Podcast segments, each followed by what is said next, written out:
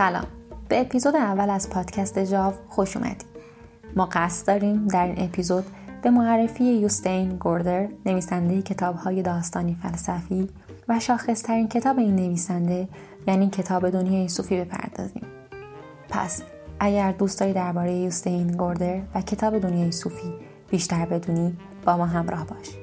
از اینکه به اپیزود اول پادکست جاو گوش میدی ممنونیم.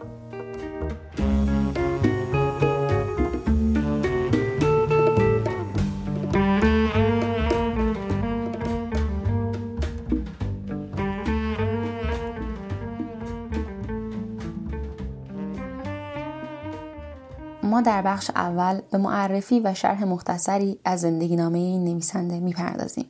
یوستین گوردر یا یوستاین گوردر نویسنده و استاد فلسفه در سال 1952 در اسلو پایتخت نروژ به دنیا میاد. اون در خانواده تحصیل کرده بزرگ میشه پدرش مدیر مدرسه است و مادرش نویسنده کتابهای کودکانه. در سال 1971 در آزمون ورودی مدرسه مذهبی اسلو قبول میشه و شروع به تحصیل در زمینه تاریخ عقاید فلسفی می‌کنه. توی همون حین در سال 1974 با یه دختر کشیش ازدواج می‌کنه و بعد از یک سال اولین بچه اونها به اسم نیکولاس به دنیا میاد.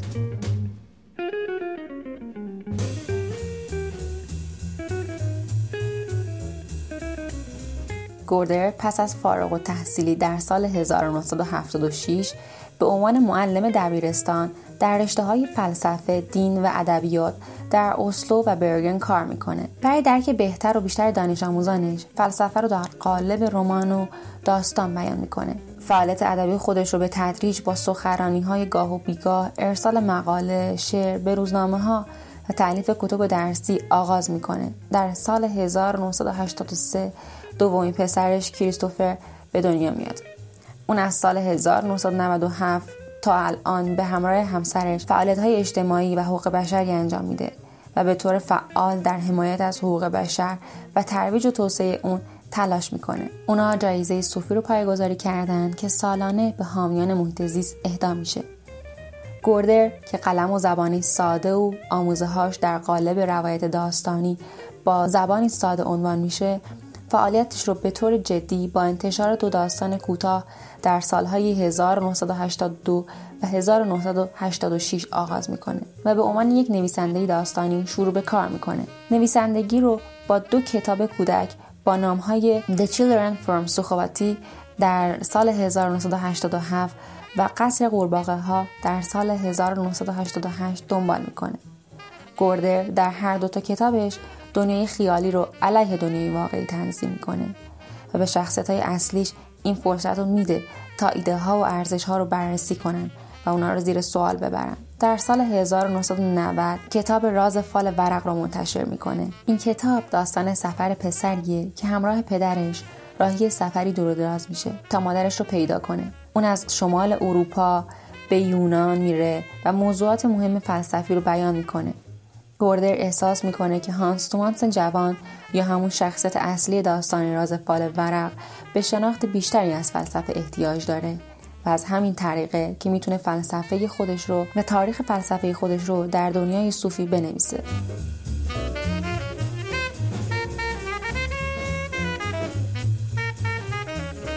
گوردر برای کتاب راز فال ورق جایزه منتقدین ادبیات نروژ و جایزه ادبی وزارت امور علمی و فرهنگی رو از آن خودش می‌کنه. از سال 1990 تا سال 2005 به طور مکرر برنده چند جایزه معتبر در نروژ اروپا میشه که البته بیشتر جایزه هاش مربوط به کتاب دنیای صوفیه. معروفترین رمانش در این قالب یا همون روایت داستانی با عنوان صوفیز ورلد یا صوفی بردن یا همون دنیای صوفیه که در سال 1991 منتشر شد. این کتاب بهترین فروش رو در کتابهای بین المللی داشت که این اتفاق باعث مشهور شدن نویسنده شد. دنیای صوفی تا به امروز به 59 زبان دنیا ترجمه شده. یوستین گوردر در این اثر با خلاقیت و شیوایی نکات پررمز و راز فلسفه رو با زبانی ساده برای مردم روایت می‌کنه. پس از انتشار کتاب دنیای صوفی اون به یک نویسنده تمام وقت تبدیل میشه و هر چند سال یک بار یک کتابی رو روانه بازار می‌کنه. مرد داستان فروش داستانی متفاوت از سایر داستانهای این نویسنده است. داستان این کتاب فضای رمزالود داره و شرح حال زندگی راوی اون یعنی پیتره. این کتاب سال 2001 منتشر شد. بر اساس نسخه آلمانیش محوش خورمی پور اون رو به فارسی ترجمه کرده. دختر پرتغالی یکی دیگه از داستانهای این نویسنده است. که سال 2003 منتشر شد. این اثر داستان نوجوانی به نام جورج که پدرش رو از دست داده. او پس از سالها از پدرش نامه دریافت می‌کنه و به طور عجیبی باش ارتباط برقرار می‌کنه. این پدر و پسر از دو زمان و دو دنیای مختلف با هم حرف می‌زنن و با یکدیگر سخن میگن و پسر از عشق پدرش به دختری که تعداد زیادی پرتغال داشته آگاه میشه. بعد از این یک اثر متفاوت از یوستین گوردر در سال 2006 منتشر میشه به اسم شاه مات. این کتاب شامل کلیاتی از همه آثار این نویسنده است. این گردآوری رو نویسنده در سال 2005 به درخواست ناشر نروژیش انجام داد. یوستین گوردر از هر کتابش بخش رو در این اثر قرار داده. درباره انجام این کار یعنی گردآوری آثارش گفته جدا کردن یک بخش از رمان کار ساده ای نیست. اما ناشر بر این باور بود که اتفاقا در اکثر کتابهایم این امر به سادگی میسر است. البته بعدا با او هم عقیده شدم. چرا که کتابهای من تشکیل شده است از مجموعی از لحظه های مستقل معماها و افسانه ها و شرح حالها در سطوحی متعدد. بنابراین امیدوارم که در این تدوین متنها ضد یکدیگر اثر نکنند و زندگی تازه‌ای بگیرند. تا به گونه دیگر و با مفهومی بیشتر از خواستگاه اصلیشان عمل کنند. به هر حال هدف و مقصود من از این کار همین بوده است. در واقع من با پاسیانس یا نوعی فال ورق بازی مفصلی کردم.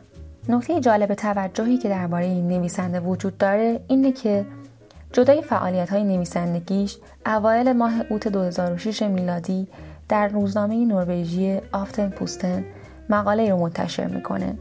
خب داستان این مقاله چی بود؟ این مقاله واکنشی به سیاست های جنگ طلبانه دولت اسرائیل بود و مقاله در پاسخ به جنگ 33 روزه و تهاجم اسرائیل به خاک لبنانه البته بعضی از سویه های یهودیت رو هم به پرسش می‌کشه گوردر خواهان عدم به رسمیت شناخته شدن حکومت اسرائیل در شکل کنونی شد و این گونه در قسمتی از مقالش میگه ما کشور اسرائیل را به رسمیت نمی‌شناسیم. نه امروز نه در این مقاله نه در لحظات سوگ و خشم. اگر تمام اسرائیلی ها پراکنده شده و مجبور شوند از مناطق اشغالی به نقاط مختلف دنیا بگریزند آن وقت می‌گوییم شاید کشورهای مجاور آنها هم آرام شوند و به آنها رحم کنند.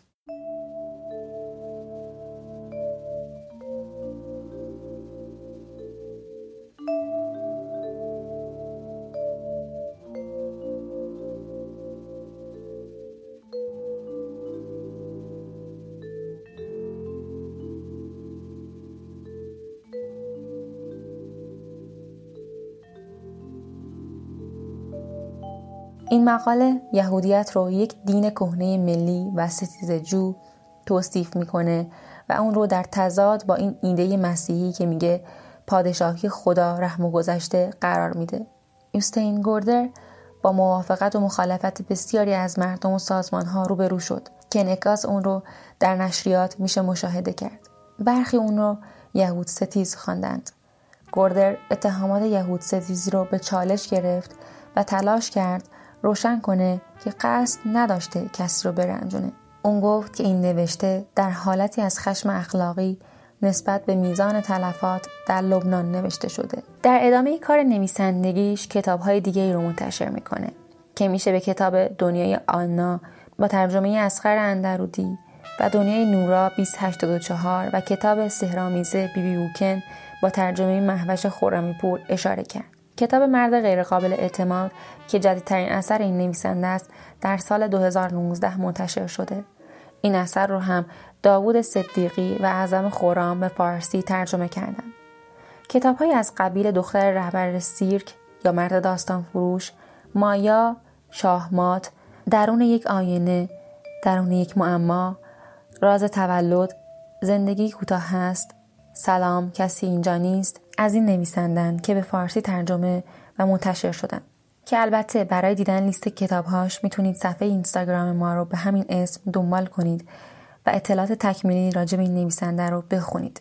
این بود داستان مختصری از زندگی و آثار یوستین گوردر کسی که در نوشتههاش میشه دغدغش از زندگی بشر رو دید و سراسر نوشتههاش تفکر و اندیش است و توی متن تمام کتابها میشه علایق و سبک خاص نوشتنش رو دید. در ادامه به معرفی و توضیحات کاملتری راجع به کتاب دنیای صوفی می‌پردازیم. ولی قبل از اون شما رو به شنیدن یک موسیقی دعوت می‌کنم. پس با ما همراه باشید.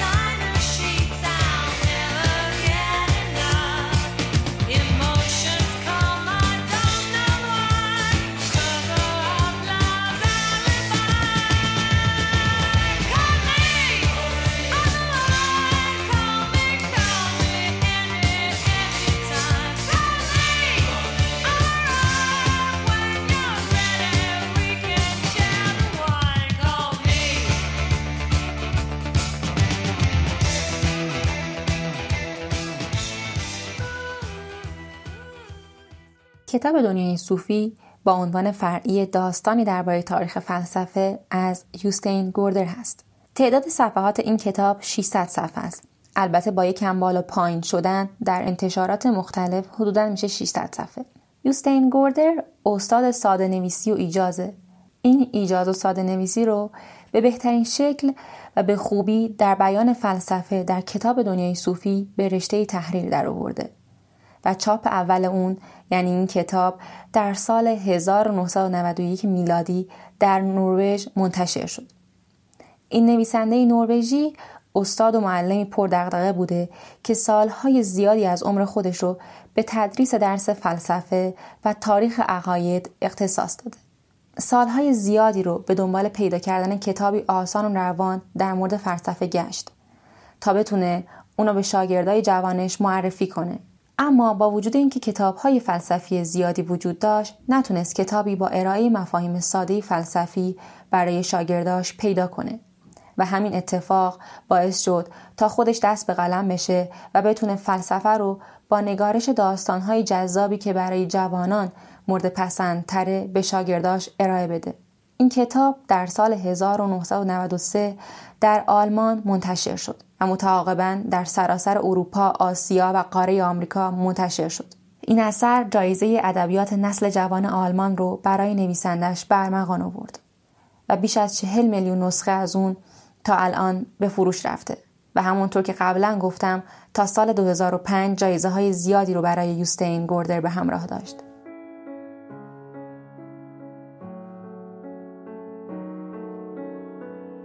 همونطور که از جلد کتاب دنیای صوفی مشخصه این کتاب داستانی درباره تاریخ فلسفه کل جهانه و بهتر بخوام بگم سیر تاریخ فلسفه در کل جهان و به قول بسیاری از مخاطبان داستان دنیای صوفی گزیده ای از سخنان ارزشمند فیلسوفان مهم دنیا در سه هزار سال گذشته رو روایت می‌کنه. و همین موضوع باعث شده تا دنیای صوفی به عنوان یکی از پرفروش ترین کتاب های دنیا همیشه جایگاه خوبی رو در صف فروش کتاب ها داشته باشه و این کتاب تا کنون به 59 یا 60 زبان برگردانده شده و علاوه بر نوجوانان توجه بزرگسالان رو هم به خودش جلب کرده اریک گوستافسون هنرمند نروژی بر اساس داستان این کتاب فیلم سینمایی ساخت که سال 1999 اکران شد.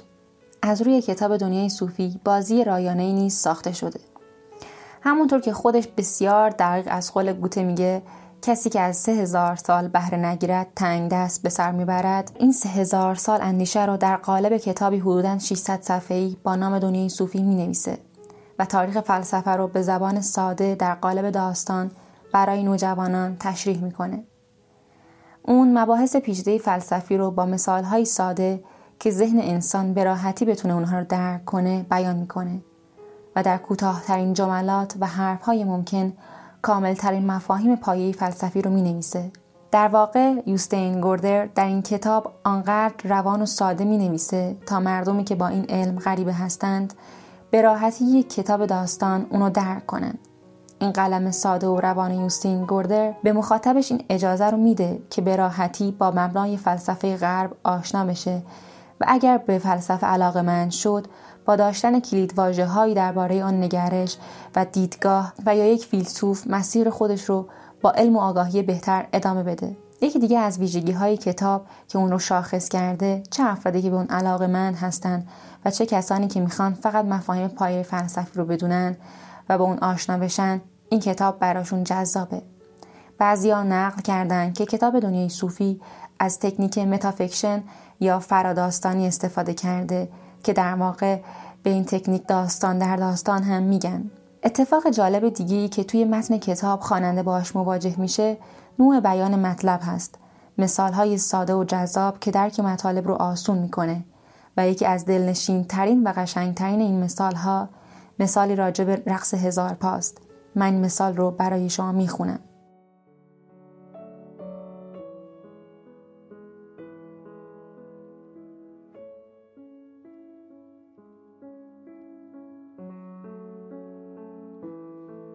یک وقت هزار پای بود که به خوبی می توانست با هزار تا پای خود برقصد. وقتی به رقص می پرداخت تمام جانوران جنگل از هر سو به گرد او جمع می شدند تا رقص او را تحسین کنند. همه به استثنای یکی که ابدا رقص هزار پا را دوست نداشت. یک لاک پشت. از خود می‌پرسید چه کار کند تا هزار پا دیگر به رقص نپردازد.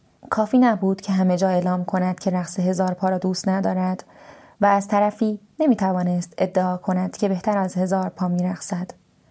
چنین ادعایی خنده آور بود. بنابراین به طرح یک نقشه شیطانی پرداخت. یک نامه به هزار پا نوشت با این مضمون.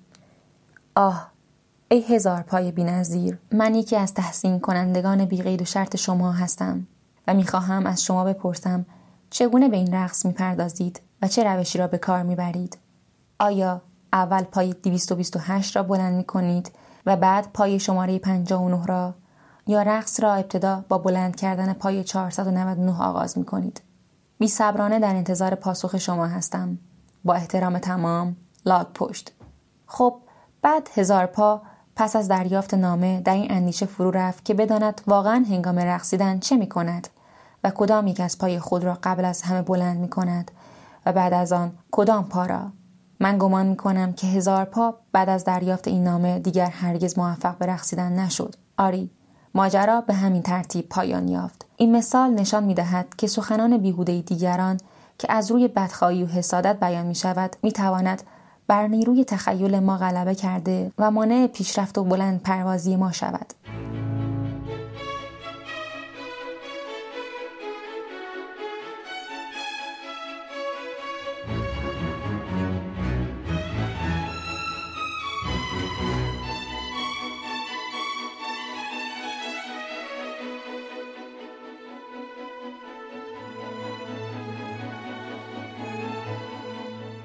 این کتاب توی ایران مثل سایر کشورها محبوبیت زیادی داره. حسن کامشاد برای نخستین بار این کتاب رو به فارسی ترجمه کرد و کتابی با متنی روان رو در دسترس مخاطباش قرار داد و همچنین انتشارات نیلوفر اون رو راهی بازار کرد. مهداد بازیاری و مهدی سمسار از مترجمان به نام دیگر این اثر هستند و اگه بخوام دقیق تر بگم هفت انتشارات و در واقع هفت مترجم روی این کتاب کار کردند که در بازار موجوده. نسخه با خط بریل برای نابینایان و نسخه صوتی نیز از اون منتشر شده. برنامه های مانند تاخچه و فیدیبو فایل از این کتاب دارند و کتاب های دیگه از یوستین وودر رو نیز دارند و البته در حال حاضر پادکست های نیز از اون ساخته شده که کتاب رو خانش کردن.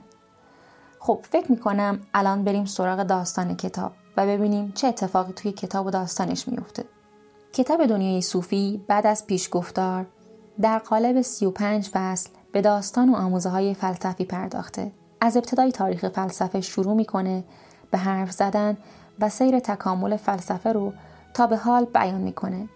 چیزی که در این کتاب جالبه و اون رو به عنوان یک کتاب فلسفی داستانی از سایر کتاب های داستانی متمایز می‌کنه بخش آخر کتاب هست به نام منابع. که به ما میگه این کتاب یک کتاب سیر تاریخ فلسفه با منابع دقیق و درست است. این چند خط از کتاب به خوبی می‌تونه بازو کننده محتوا و حال و هوای کتاب باشه. مهمترین چیز در زندگی چیست؟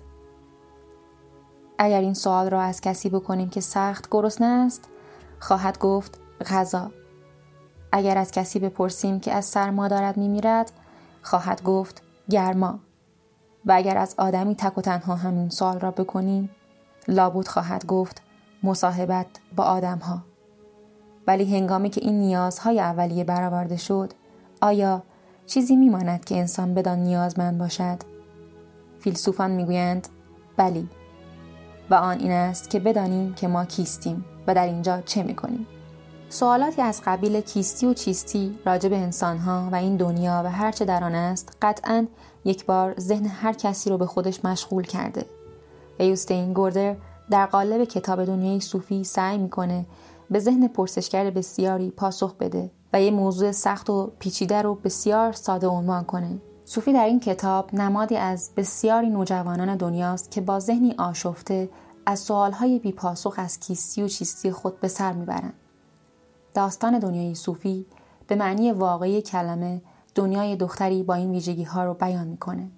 این کتاب داستان دختر نوجوان خلاق و پر انرژی به نام صوفی آمونسنه که مانند سایر و همسنان و سالهاش ذهنی مملو از سوال داره. داستان از اونجا شروع میشه که دنیای صوفی با دریافت نامه ای عجیب و جذاب زیر و رو میشه. نامه ای که پر از محتوا و مفهوم بود اما تنها دو کلمه است. تو کیستی؟ بله درست است. تمام متن نامه دو کلمه بود. تو کیستی و همین کافی بود تا ذهن صوفی را به اندازه زیادی مشغول خودش بکنه. اما داستان این نامه به همین راحتی تمام نشد چرا که مدتی بعد صوفی نامه های طولانی تری از قبل دریافت کرد.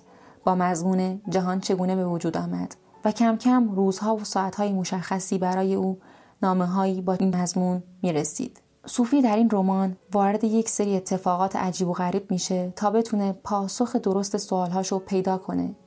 معمای این نامه های مرموز سرانجام بالو رفتن نام ارسال کنندش حل میشه. آلبرتو کناکس شخصیه که این نامه ها رو برای صوفی ارسال می‌کنه و قصدش از این کار تدریس فلسفه به صوفی 15 سال است. در اینجاست که دیگه نامه ها طولانی و از قالب سوالات کوتاه خارج میشن. و در این نامه ها با یک سیر مشخص محتوای فلسفی به صوفی آموخته میشه. اون یک بار تاریخ فلسفه کل جهان رو با کمک آلبرتو مرور می‌کنه و از اندیشه ها و سخنان ارزشمند فلاسفه باستان آگاه میشه.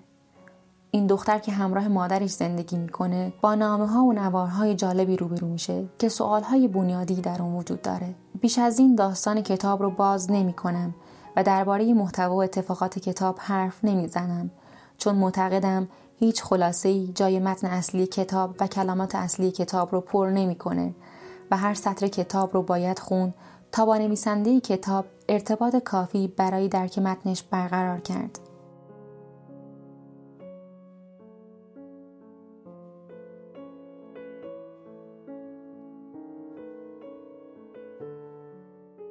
برای بخش بعدی با دوستی که این کتاب رو خونده گفتگو می‌کنیم.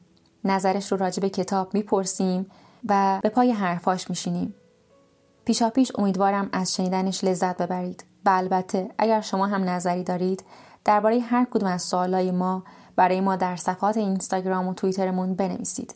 ممنونیم که تا اینجا به ما گوش دادید.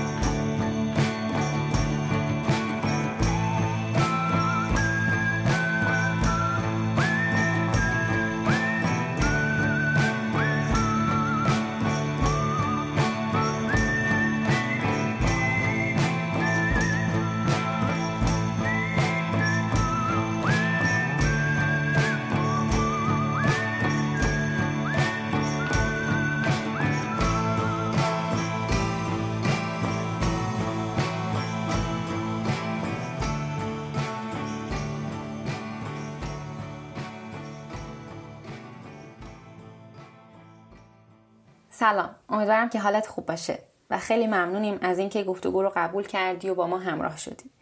خودت رو برای ما معرفی کن. سلام. ممنونم. مهرشاد هستم 26 سالمه و دانشجوی مکانیک هستم. در خدمتم. ممنونم. پس من مقدمی چینی رو کنار می‌ذارم و برای شروع صحبتمون اولین سوالی که خیلی کنجکاو هستم راجبش بدونم و می‌پرسم. چیزی که دوست دارم بدونم و بپرسم اینه که دلیلی که این کتاب رو انتخاب کردی برای خونن چی بود؟ چی شد که رفتی سراغ این کتاب؟ بله خب دو دلیل تقریبا مرتبط به هم داشت دلیل اول این بود که من می‌خواستم در مورد اثبات وجود خدا و علت بودن خدا تحقیق کنم و نگرش پخته تری داشته باشم خب توی اون بره از زمان من کتاب های مناسبی رو پیدا نکردم و این موضوع کمی به حاشیه رفت تا اینکه توی دانشگاه ما یک جشنواره شروع به کار کرد به اسم جشنواره حرکت که توی جشنواره بچه های رشته های مختلف هر کدوم دستاوردها و کارهای جذابشون که مرتبط با رشتهشون بود و ارائه می‌کردن. دلیل دوم و مرتبط با دلیل اول اینجا شروع شد که سراغ غرفه فلسفه رفتم. دنبال جواب سوالم بودم. و دانشجوی این رشته کتاب دنیای صوفی رو به عنوان کتاب سبک جذاب و کمک کننده برای ورود به فلسفه به من معرفی کردن.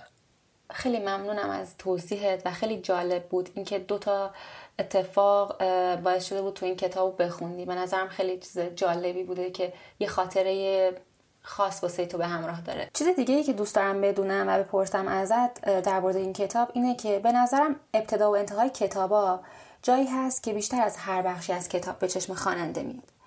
چه شروعش که چقدر می‌تونه مخاطب به خودش جذب کنه و چه پایان کتاب که چقدر می‌تونه انتظار خواننده رو از اون داستان برآورده کنه. نظر تو چی هست راجع به این موضوع توی کتاب؟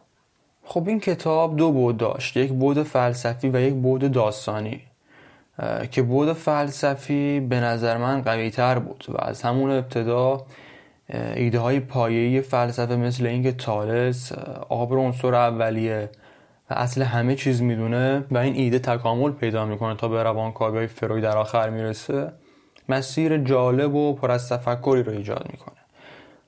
اگر بخوام در یک کلام بگم می‌تونم بگم که سیر تاریخ فلسفه ای که ایجاد کرده بود برای من جذابتر بود از ابتدا و انتهای کتاب. قبول دارم حرفت رو و ولی فکر می‌کنم توی این سوال من برعکس تو هم چون این کنجکاوی که باسم پیش اومده بود با این نامه ها و نویسنده داستان این بود که منو جذب می‌کرد. ببینم علاوه بر اون فلسفه قرار انتهای کتاب چه اتفاقی بیفته. خیلی ممنونم از جوابی که به من دادی. مرشاد از داستان کتاب برامون بگو. می‌دونیم که این کتاب کتاب تاریخ فلسفه است ولی در نهایت کتاب داستانی هم بله. هست. نظر تو چیه؟ یعنی از داستانش بگو برامون.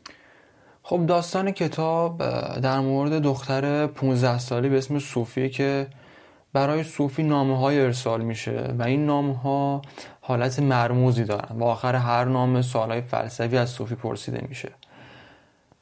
در طول مسیر کتاب صوفی وارد دنیای فلسفه میشه و خواننده هم از اعماق فلسفه باستان تا فلسفه حال حاضر با صوفی و کتاب درگیر میشه. چالش هایی که صوفی در بحبوحه نوجوانی داره و سالهایی که برای هر کسی ممکنه توی نوجوانی پیش بیاد و از پدر و مادرش بپرسه توی این کتاب اشاره میشه و فرد هم با این سوالات و زندگی نوجوانی صوفی درگیر میشه اینطوری واقعا همینطوره چون توی یه جایی از کتاب صوفی هم از مادرش همین سوالا رو می‌پرسه و واقعا ذهن جوان 15 سال ذهن یک فرد 15 ساله رو نشون میده. مرشاد می‌دونم کتابای دیگه از این نویسنده رو خوندی. کدومشون رو بیشتر دوست داشتی و چرا؟ بله من کتاب های دیگر رو هم خوندم. من کتاب دختر پرتغال و کتاب مرد غیر قابل اعتماد رو هم خوندم. کتاب مرد غیر قابل اعتماد سرگذشت یک فرد تنهایی که تنهاییاش رو با رفتن تو مراسم های ترهیم پر می‌کنه. بود داستانی خیلی قوی تری داره نسبت به دنیای صوفی. و کتاب دختر پرتغال داستان عاشقان و لطیفی داره که باز هم موضوعات فلسفی توش وجود دارن. ولی خودم به شخصه چون با همون درگیری فلسفی بیشتر ارتباط برقرار می‌کردم دنیای صوفی رو خیلی بیشتر دوست دارم. ولی فکر می‌کنم این واسه من برعکسه چون من کتاب دختر پرتغال رو خیلی دوست دارم. به واسطه اون تصویرسازی های قشنگی که توی کتاب هست از احساسات عاشقانه و لطیف کتاب. می‌رسیم به صحبت مورد علاقه من. به عنوان یه خواننده به نظر چقدر خوب تونسته بود حق مطلب رو ادا کنه و از پسش بر بیاد؟ این کتاب انتظاراتت رو به عنوان یک خواننده برآورده کرده بود؟ کلا نظرتو به هم بگو. بله. یک زمانی یک نویسنده به من گفت که کتاب های فلسفی و کتاب های رمان آبشون توی جوب نمیره. و این دوست نویسنده من اصلا علاقه به کتاب فلسفی نداشت و عاشق هیجانات توی مسیر داستان بود. اما برای من جواب این سوال اینه که قطعا بله چون کتاب تم فلسفی داره چون در طول کتاب شما ایده های مختلفی به صورت ساده و واضح و شیرین از کتاب می‌گیرید که احتمالا با توجه به شخصیت و رفتار و طرز فکر هر کس آگاهی به اون شخص اضافه میشه. که شما می‌تونید بعضی از چالش ها و مشکلات رو از زاویه های دیگه هم ببینید و بتونید اونا رو تحلیل کنید. به نظرم از این بود خیلی جذابه و کمک زیادی کرده و اینکه میگی حق مطلب عطا کرده بله واقعا درسته. چقدر جالبه که میگی از زاویه دیگه. چون من خودم اینجوری نگاش نکرده بودم و الان که دارم بهش فکر می‌کنم شاید همینه که میگی. باعث میشه ما از زاویه های دیگه یه سری آره چیزا رو همینطوریه. ببینیم. درسته. چیز دیگه که دوست دارم بدونم و در واقع برای پایان گفتگون دوست دارم ازت بپرسم اینه که کدوم بخش کتاب برات جذاب بود؟ یا به قولی اگه بگن کتاب دنیای صوفی یا یوستین گوردر این قسمت های از کتاب یادت میاد از دنیای صوفی؟ برامون ازش بگو. دو قسمت کتاب هست که برای من جذابن. یعنی اگر بخوام بهتر بگم دو تا نگرش هست. یک نگرش اپیکوره که لذت مهمترین ارزش هست. البته این نگرش چارچوبای خودش هم داره که اپیکور اعتقاد داشت. اعتقاد اولش این بود که نتیجه عمل لذت آور رو همیشه باید در مقایسه با تاثیرات جانبی احتمالیش ارزیابی کرد. و بعد دومی چارچوب دومه که باز اپیکور رو در نظر می گرفت این بود که نتیجه لذت ها در کوتاه مدت باید در قیاس با امکان به دست آوردن لذت بالاتر و والاتر سنجیده بشه. من اگر بخوام چارچوب اولی رو توی زندگی خودمون بیارم و ببینیم می‌تونم اینطوری بگم که ما همون تجربه اینو داریم که وقتی می‌خوایم مسافرتی بریم یا کاری با هیجان بالا یا لذت بخشی انجام بدیم از اطرافیان گوشزدهایی به عنوان تجربه می‌گیریم که میشه اونها رو تاثیرات جانبی اون عمل لذت آور دونست. حالا از ایده دوم بگو برامون. آره ایده دوم ایده هگل بود که وقتی در مورد موضوع ایده پردازی میشه ایده اول رو تز میگن مثلا ما اگر یک ایده اولیه داشته باشیم در مورد موضوعی اون ایده رو تز میگن. خب مطمئنا افرادی در مورد این موضوع و مفهوم جبهه می‌گیرن.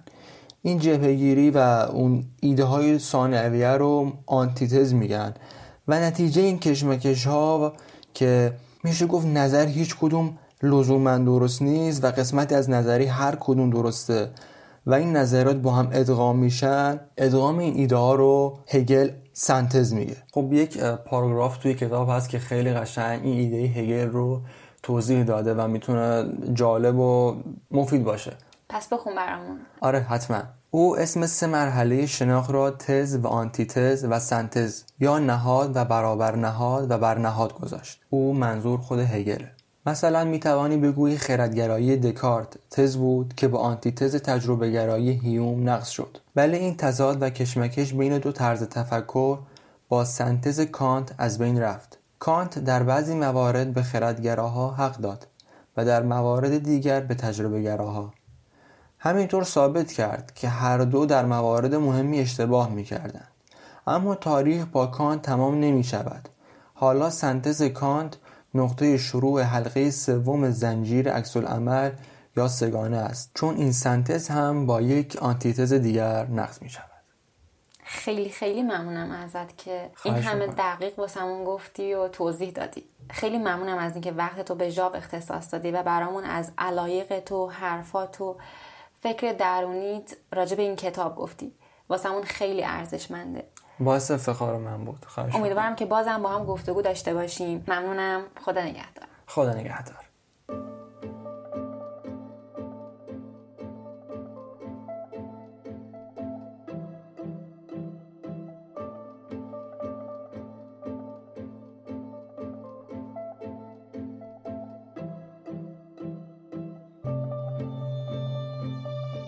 ممنونم که تا اینجا با جاب همراه بودید. همونطور که توی اپیزود قبل اشاره کردم پایین هر اپیزود رو به شنیدن بخشی از کتاب می‌پردازیم که شنیدنش برای آشنایی با متن کتاب خالی از لطف نیست. پس شما رو به شنیدن صفحاتی از کتاب دنیای صوفی با ترجمه مهداد بازیاری با صدای دوستمون سینا علیپور دعوت می‌کنم. امیدوارم که تا اینجا از این اپیزود لذت برده باشید. و ممنونم که به ما گوش می‌دید.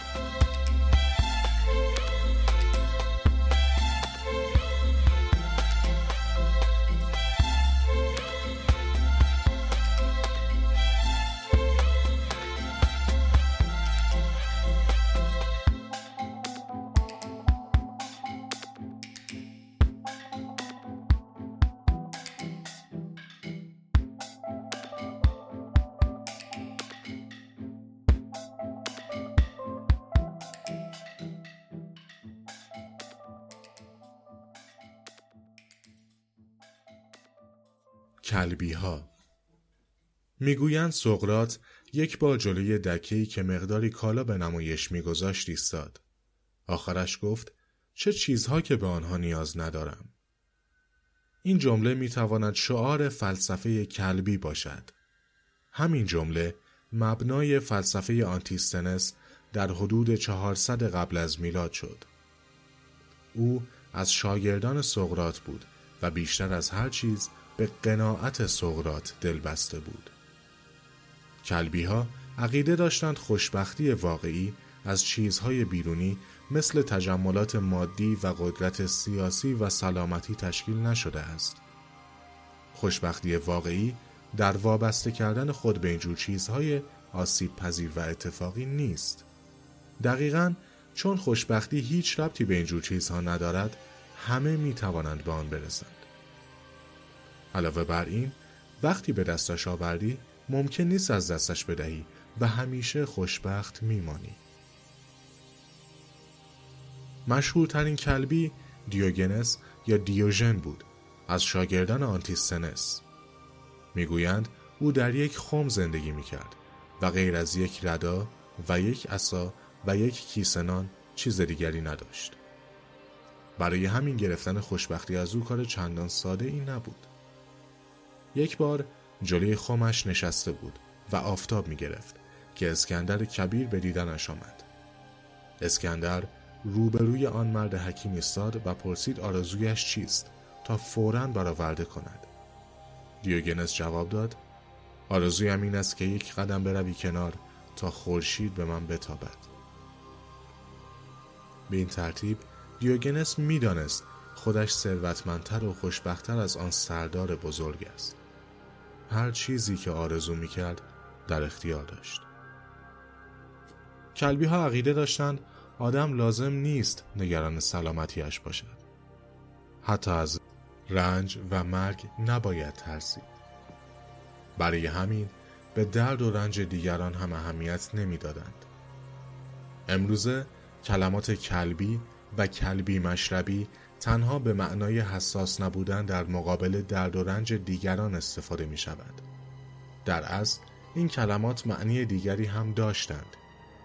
کیون معادل یونانی سگ است و به این علت آنتیستنس و دیوگنس و پیروان آنها را کلبی می نامیدند که مثل سگها قانع و خودجوش و گستاخ زندگی می کردند. رواقی ها کلبی ها در فلسفه رواقی که حدود 300 سال قبل از میلاد در آتن به وجود آمد اهمیت زیادی داشتند. پایگذار آن زنون بود که اصلا قبرسی بود. او بعد از سانحهی دریایی به کلبی های آتن پیوست. عادت داشت پیروانش را در یک ایوان یا رواق جمع کند. اسم استویسک یا ستویک به انگلیسی از کلمه یونانی برای رواق استوا گرفته شده است. بعدا رواقی ها اهمیت زیادی در فرهنگ رومی پیدا کردند. رواقی ها مثل هراکلیتوس عقیده داشتند که همه انسان ها جهان اقلانی یا لوگوس مشترکی دارند. به عقیده آنها هر انسانی مثل یک دنیای مینیاتوری کوچک است. عالم صغیر بازتاب عالم کبیر است. این موضوع به این فکر منجر شد که یک قانون عمومی وجود دارد که آن را قانون طبیعت می نامند. ساختار طبیعت چون بر اساس عقل انسانی و جهانی لایزال استوار است در زمان و مکان تغییر نمی کند.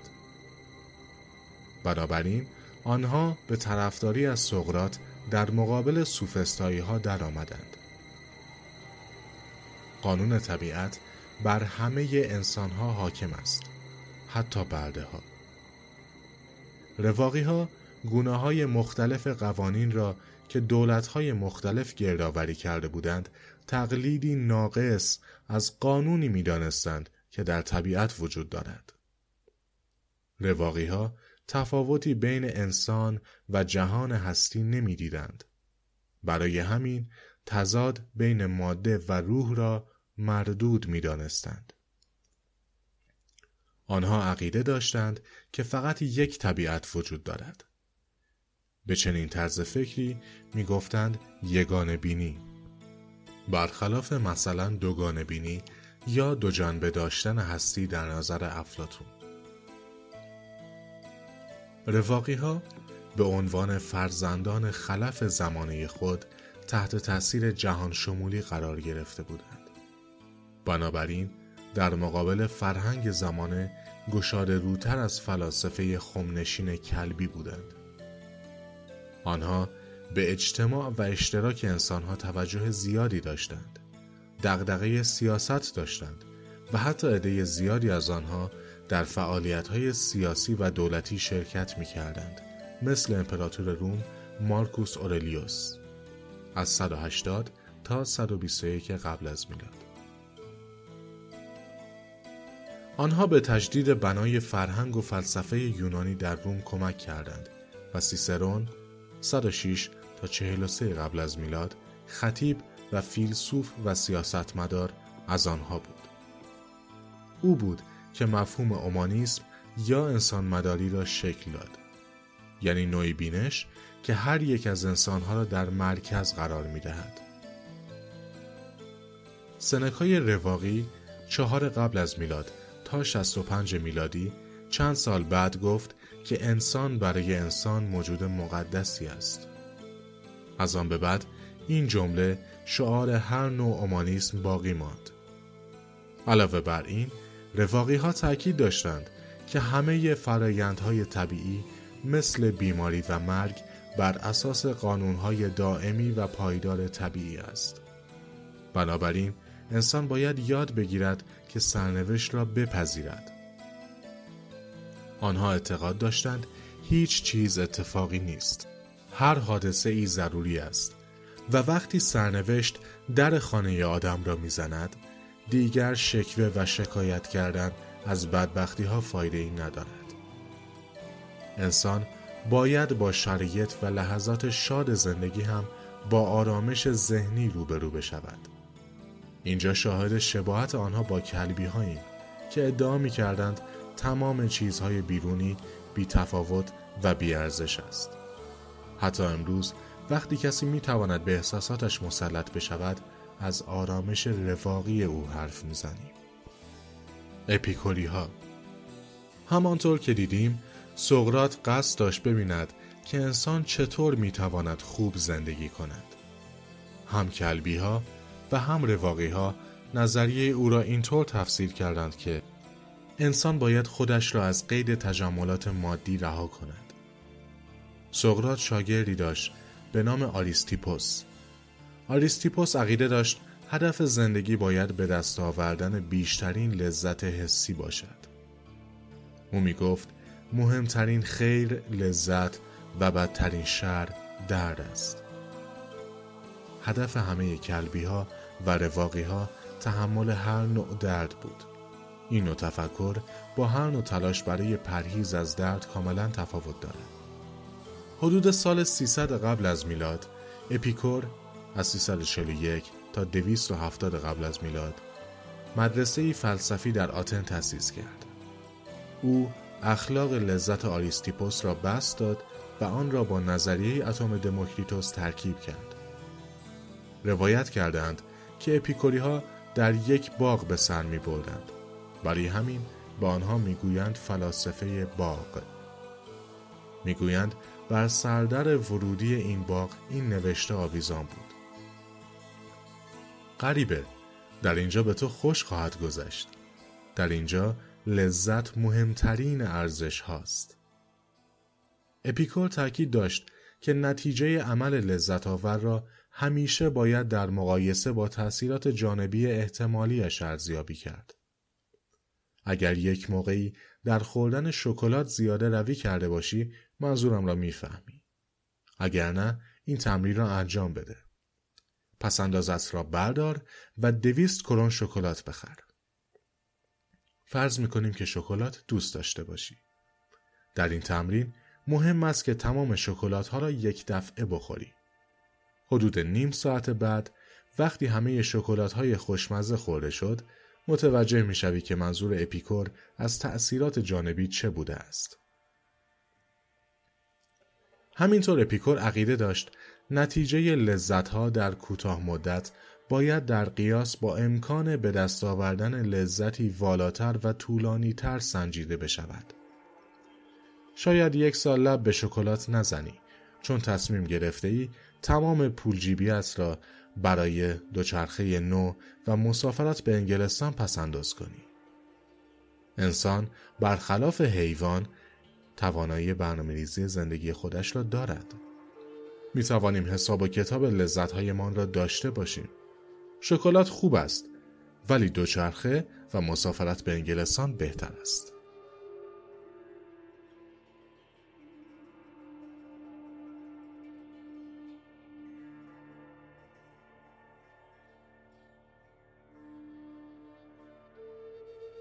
اپیکور تاکید داشت که لذت الزاما در لذتهای حسی مثل خوردن شکلات خلاصه نمی شود. ارزش مثل دوستی و تجربیات هنری هم جزو لذتهای زندگی است.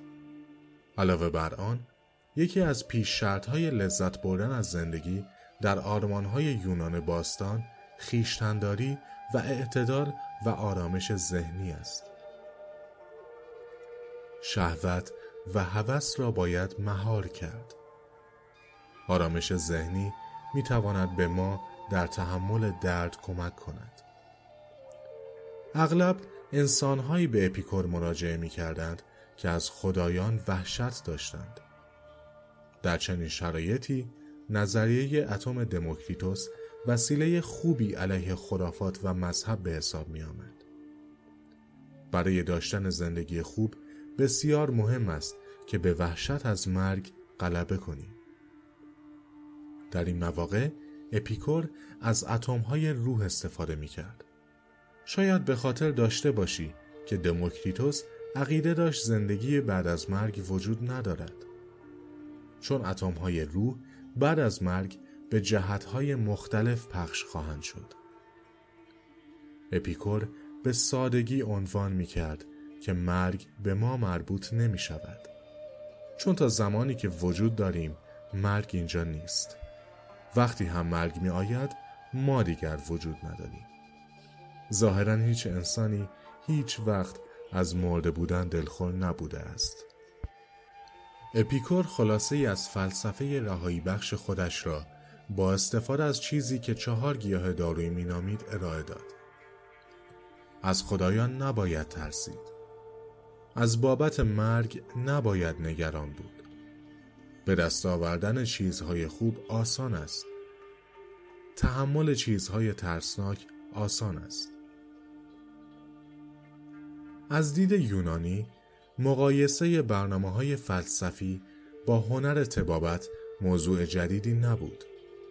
فکر این است که انسان فقط باید به یک داروخانه سیار مجهز باشد و این داروخانه هم باید آن چهار دارو را داشته باشد. اپیکوری ها برخلاف رواقی ها توجه کمی به سیاست و زندگی اجتماعی داشتند. نصیحت اپیکور این بود که زندگی مخفیانه ای داشته باش. شاید باغ او را بشود به سکونتگاه های اشتراکی امروز تشبیه کرد. در دوران ما هم افراد زیادی هستند که در جستجوی ساحل نجات به دور از جامعه بزرگند. بعد از اپیکور اپیکوری های زیادی در ترویج لذتگرایی یک بودی افراد کردند. شعار آنها این بود که دم را قنیمت به شمار. امروزه کلمه اپیکوری در زبانهای اروپایی معنایی تحقیرآمیز دارد و عیاش و هرزه معنی می نو افلاتونی ها نشان دادیم که چطور نظریه های کلبی و رواقی و اپیکوری ریشه در تعالیم سقرات داشتند. مکاتب جدید توانستند از افکار پیش سقراتی هایی مثل هراکلیتوس و دموکریتوس هم بهره بگیرند. مهمترین و قابل توجه ترین جریانات فلسفی در دوران متأخر یونانگرایی قبل از هر چیز از تعالیم افلاتون الهام می گرفت. برای همین آنها را نو افلاتونی می نامیم. مهمترین نو افلاتونی افلوتین یا پلوتینوس حدود 270 تا 205 قبل از میلاد بود که در اسکندریه فلسفه یاد گرفت و بعد به روم رفت. توجه به این موضوع که او اهل اسکندریه بود خیلی اهمیت دارد. چون طی قرنها این شهر محل تلاقی فلسفه یونان و عرفان شرق بود. افلوتین نوعی نظریه رستگاری به روم آورد که رقیبی جدی برای مسیحیت شد. فلسفه افلاتونی روی الهیات مسیحی تأثیر زیادی گذاشت. صوفی حتما نظریه مسل افلاتون خاطرت هست و تفاوت گذاشتن او بین عالم مسل و عالم محسوسات. او مرز مشخصی بین روح و جسم انسان ایجاد کرد. انسان موجودی دوگانه شد. بدن ما مثل هر چیز دیگری در جهان محسوسات از خاک و قبار ساخته شده است. ولی ما روح فناناپذیری هم داریم. این تصوری است که سالها قبل از افلاتون بین یونانی ها رایج بود.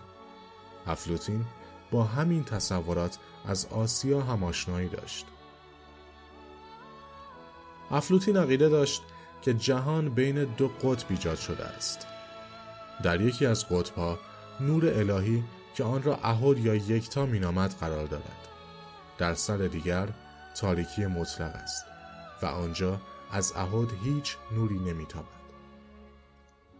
ولی نکته اصلی افلوتین این است که این تاریکی در واقع هیچ موجودیتی ندارد. آنجا فقط فقدان نور است. یا به زبان دیگر آنجا نور نیست. تنها چیزی که وجود دارد خدا یا اهد است. اما همانطور که منبع نور به تدریج در تاریکی محو می شود برای وسعت اشعه خدا هم حد و مرزی وجود دارد.